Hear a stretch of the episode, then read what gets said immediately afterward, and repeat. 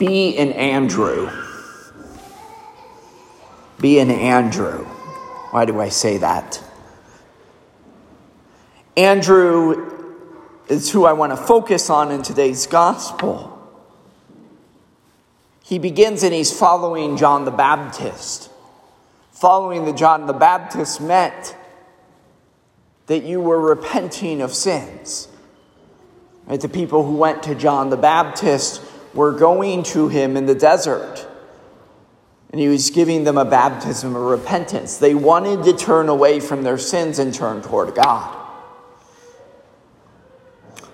Yet there was a great hope in their hearts still that the Messiah would come.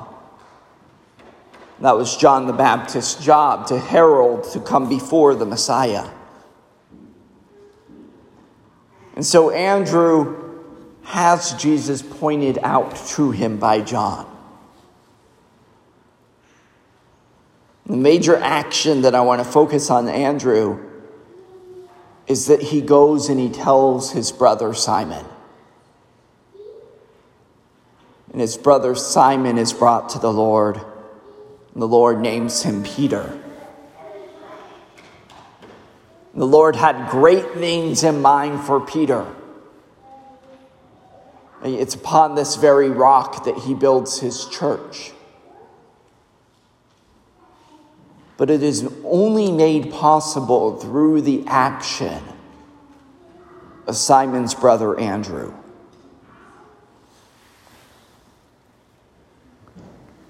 It is important in our world that we are able to be people who have first encountered Jesus and secondly point him out to others.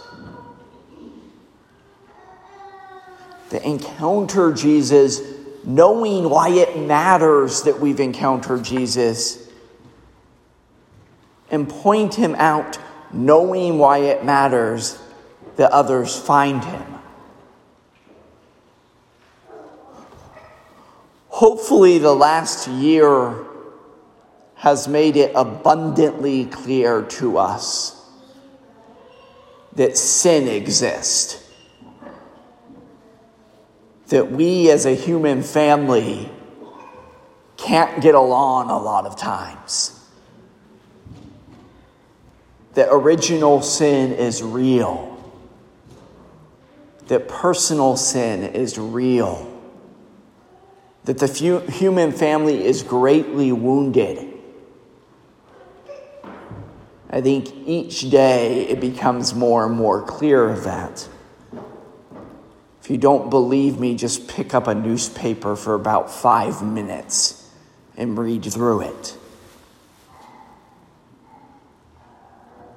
And if we're left alone at that and we try to go to our own devices to heal these wounds of sin and division, we're left without hope. We have an entire world history, if you study world histories, of people trying to find ways of government to heal these divisions among people. And as great and as much as we can love our country, it still isn't the complete answer. As Christians, we have to believe that the answer to all of this is God Himself made flesh, Jesus Christ. And so, the very mess that we find ourselves in today, the very ugliness, I hope not, but I imagine come this week it's going to get a little uglier how people are treating each other. That ugliness is the reason Jesus Christ became man. The answer is already there. But first, we have to encounter that message. We have to encounter that person and allow our hearts to be changed by him. So much so that we become like Andrew And when we've encountered him, we turn and we find others and say, I have found the one who's the answer to everything. I have found the Messiah. Found him who's come to save us.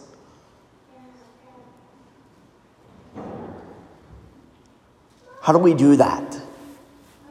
Well, first, if I haven't really encountered Jesus as a person, I need to make the time and the space to do that. I think Samuel in our first reading gives a good example of this. Here I am, Lord. Speak, Lord, your servant is listening. And it's not just a one or done and done. Yeah, I've asked the Lord to come to me, but I haven't encountered him in that one hour of prayer.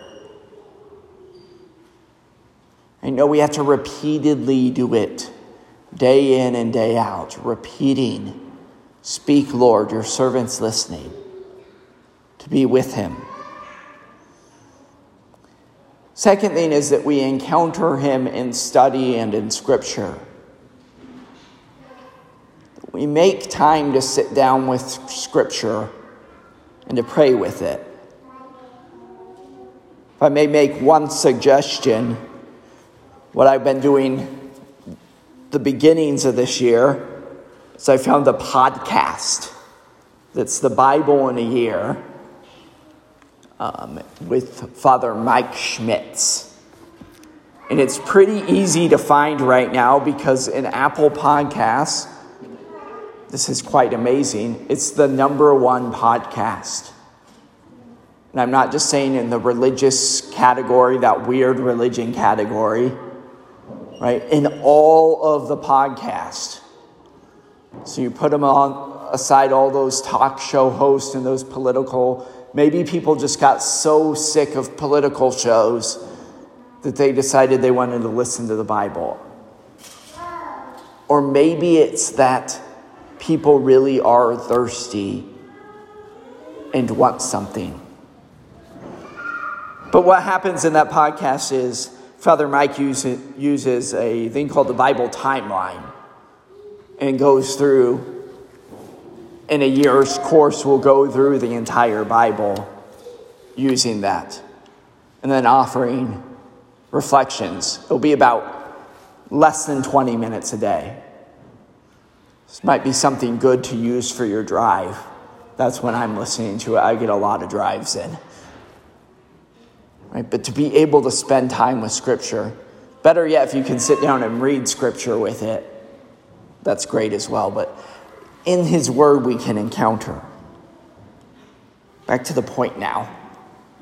I need to encounter Jesus, and I need to be the instrument which, through, like Andrew, others come to encounter Jesus as well.